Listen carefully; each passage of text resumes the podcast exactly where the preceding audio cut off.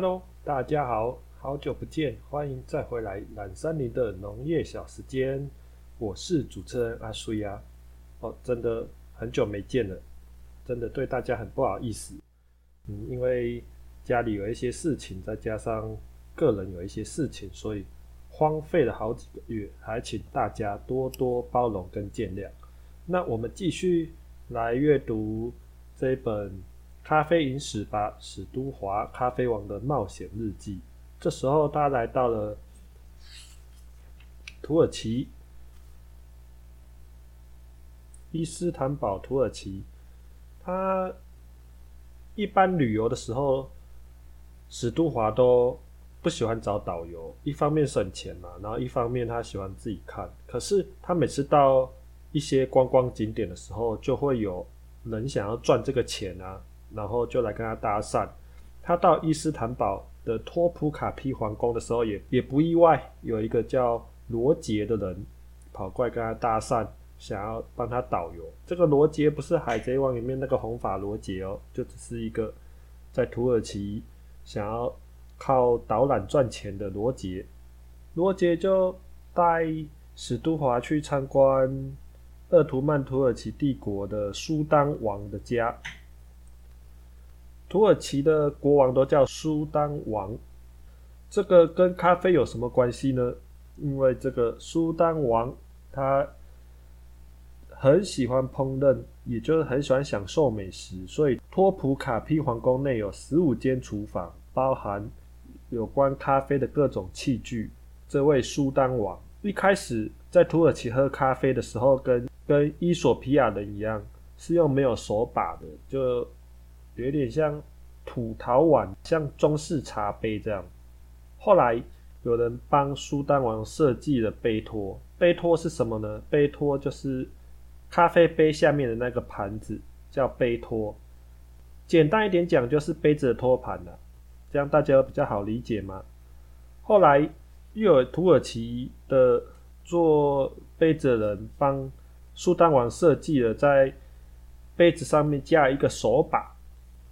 哎，这时候整套的咖啡组、咖啡杯组就完成了，就是现在我们常常看到的那些咖啡杯组。那些咖啡杯组并不是最古老，并不是来自于欧洲，是来自于土耳其，就是土耳其人设计的。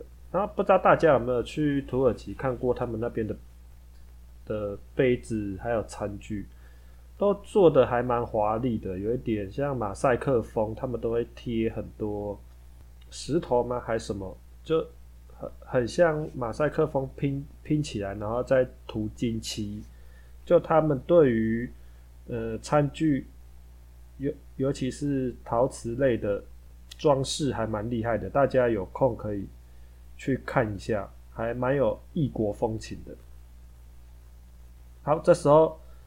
罗杰又介绍到，土耳其煮咖啡的方法跟伊索比亚人差不多，就是他们是用一个锅子煮咖啡。这个锅子就土耳其咖啡壶，大家有看过吗？它有，它是整个都铁的，然后有一个有一个把手，然后直接上炉火，直接咖啡粉倒进去，然后加水，直接上炉火直接煮。煮好以后。为什么说跟伊索比亚人一样呢？因为他们也是每个人都要喝的三杯。为了什么呢？为了友谊。他们就是咖啡豆，然后再加水加糖，快速的沸腾以后，倒入小咖啡杯。泡完以后，你那个壶底下不是还有残渣吗？他们还会倒出来，倒在茶碟上面，帮客人算命。这就是我们有时候会听到的咖啡算命，也是来自于这边哦。好，那接下来。他们就继续导览啊，然后还有一个比较有趣的重点是，虽然跟咖啡没关系的，不过我觉得这一段还蛮有趣的，就是罗杰介绍到那个苏丹王的后宫，不管世界各国每个国王都有很多后宫佳丽嘛，所以在土耳其也不意外啊。苏丹王他的皇宫里面当然有后宫，然后介绍到，诶，阉人就是所谓的太监，苏丹王也是有太监。那在土耳其这有分黑人太监跟白人太监。他说，只有黑人太监可以睡里面，然后白人太监是睡在外面。那为什么呢？这时候史都华就很好奇啊，就问为什么要这样？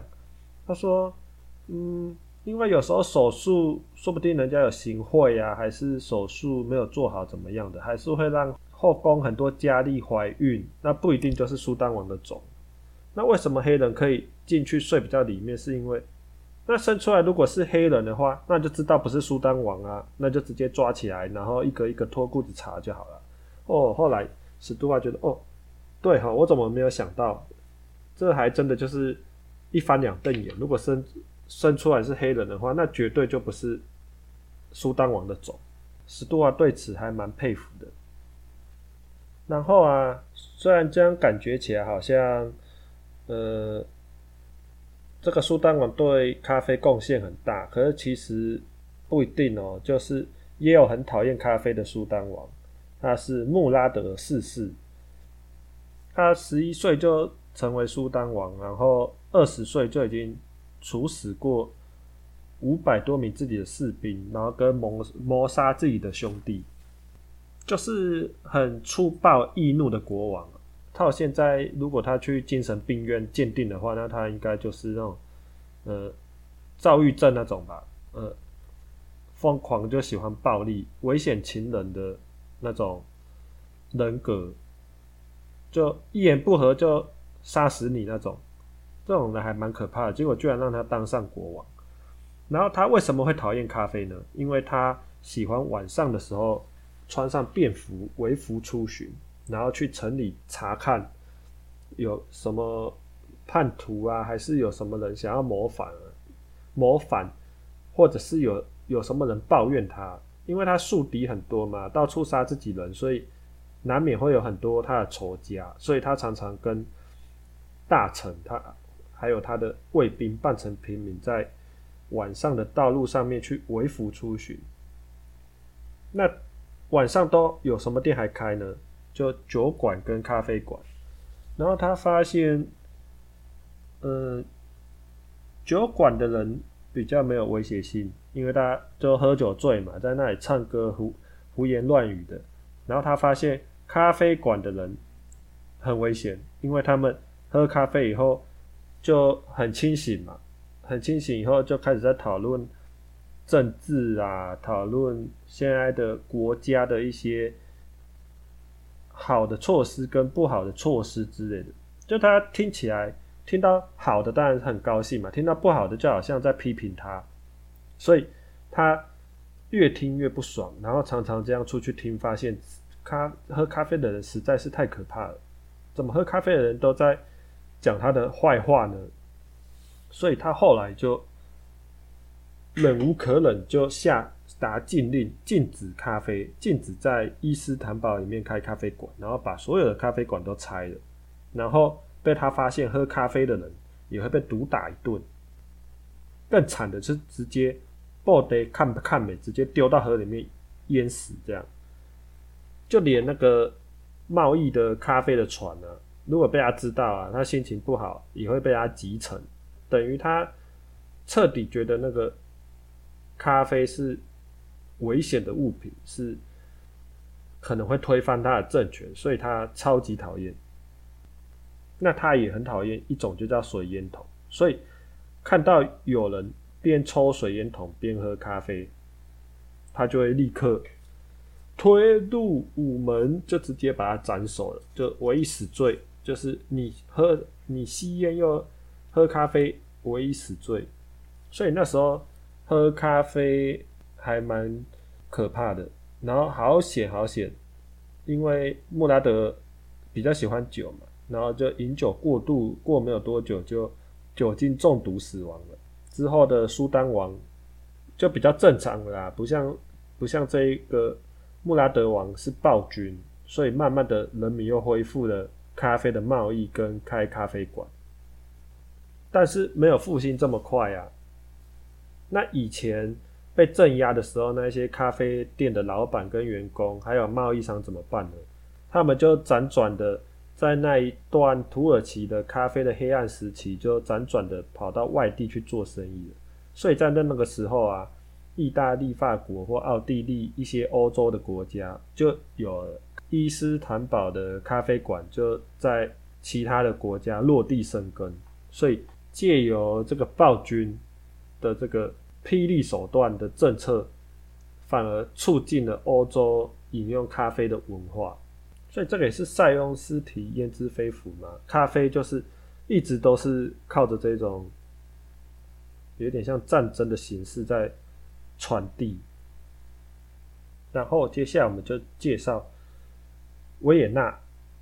鄂图曼土耳其帝国那时候非常的强大，所以他就不断的征伐、西征、征伐各个国家。然后他们那时候也有打到维也纳，甚至是围城维也纳两个月，然后用各种的方法狂轰猛炸，让维也纳开始产生了饥荒啊、瘟疫啊，然后恐慌。甚至还挖隧道，然后要屠城。维也纳附近有波兰，波兰也是会怕维也纳沦陷以后，土耳其会不会攻打他们，所以他们也一直提防着。后来土耳其军队炸开了隧道，然后冲进维也纳城，要做最后的攻击，要拿下维也纳城的时候，波兰的精英部队就从山丘附近。杀了下来，然后趁机就把土耳其的士兵赶走。然后就此之后，伊斯兰国的国运就衰退了，他们扩张主义就就此打住。那这个时候打胜仗了，就要开始犒赏功臣。那有一个人叫法兰兹科奇斯基，因为他长得很像土耳其人，所以就一直卧底着。土耳其人也觉得他是自己人啊，然后其实可是他是维也纳人，那他就误打误撞就一直卧底在土耳其那边，可是他心里还是嗯知道自己是维也纳人，所以他在最后就是要发动总攻击的时候有去通风报信，就是因为他通风报信，所以波兰才有时间来援助维也纳把土耳其赶走。那这时候就要论功行赏。那时候王就问：“那法兰兹，你想要什么？”法兰兹因为他长期在伊斯城堡长大，所以他发现土耳其军队带了很多骆驼，身上都背了很多咖啡豆。他说：“我呃，我什么金银财宝的赏赐都不要，因为维也纳要重建嘛，那钱应该留着重建。我拿那一些土耳其人留下来的咖啡豆就好。”那因为那时候欧洲还不太知道，还不太流行咖啡了，所以想说啊，人这么好，金银财宝留给我们重建，你只要那个奇怪的豆子，好啊，都给你啊，都全部都给你，没有问题。然后这时候法兰兹就很高兴，就把那些豆子全部收下来，然后在维也纳开了第一间咖啡馆，就他请求除了那一些豆子以外，还要给他一间房子，他就用那一间房子。修改以后开成了咖啡馆。这时候，因为维也纳人很感谢他嘛，觉得啊不够了，你怎么才要那一些奇怪的种子？然后一间房子而已。于是他又送了一些奴隶给那个法兰兹。然后法兰兹刚好哎，天时地利人和，产品有了，店也有了，员工也有了，就这样子开启了维也纳的第一间咖啡馆。那这间咖啡馆叫什么名字呢？叫做蓝色瓶子，大家有没有很耳熟啊？现在也有流行那个蓝瓶咖啡，很可能就是从这里发响而来的。那这时候也有人说，维也纳是第一个在咖啡里面添加牛奶或奶精的创始地，就是我们所谓的卡布奇诺或拿铁的创始地。可是是谁最先创立的，不知道了。有可能是意大利人，但也有可能是维也纳人，因为这里是欧洲比较早期在喝咖啡的国家。那他们称呼这个加牛奶的咖啡音也有一点不一样，意大利叫卡布奇诺，那维也纳叫卡布奇诺，那其实感觉起来都一样啊。反正就他们那边发明的就对了，不是维也纳就是意大利。好，今天就帮他。那刚才讲到维也纳的，那今天讲维也纳跟土耳其，那我们就要来再讲一个，呃，我们喝咖啡常常会吃到的点心，也是在鄂图曼围攻维也纳失败的时候传播开来的，那就是我们的可颂面包，那个半月形像牛角的可颂面包，也是那时候传播出来的。为什么它半月形呢？因为大家有看过土耳其的国旗吗？没有看过的可以去 Google 一下，上面有一个红红色的底嘛，然后上面有一个新月图，就是鄂图曼土耳其。的国旗，那那时候有一个面包师傅叫彼得温德，他在做，他有一次在做面包的时候，有听到土耳其士兵在挖隧道的声音，他知道以后，他就有去跟那个维也纳市政府的官员报告。那那时候打暗号，他就是把面包做成新月的形状，所以后来这种面包就流传开来了，就是也是有关于。战争而创造出的一个食物，后来人家就把这个新月形的面包跟咖啡搭配在一起，当成早餐。那可颂后那时候还不算可颂的原型呢，可是还不是完全的可颂，没有还没有那个叠千层。后来是因为有一个十七岁的维也纳公主玛丽嫁给法王路易十六。她嫁过去的时候，因为她很怀念家乡的味道，所以坚持要吃新月形的面包。所以法国的面包皇家的面包师就开始学做这个新月形的面包。那因为法国女皇只能吃法国的食物，就是他们皇室有规定，于是他们就把这新月形的面包再稍作改良，然后取个名称叫可颂。可颂法文的意思就是新月的意思，所以这是我们可颂面包的由来。那今天帮大家介绍了呃咖啡杯煮的由来，还有可颂面包的由来，还有卡布奇诺的由来。希望大家会喜欢今天的节目，之后应该会稳定的更新啦，请大家还呃有时间的时候继续收听，谢谢大家。那大家下次见哦，拜拜。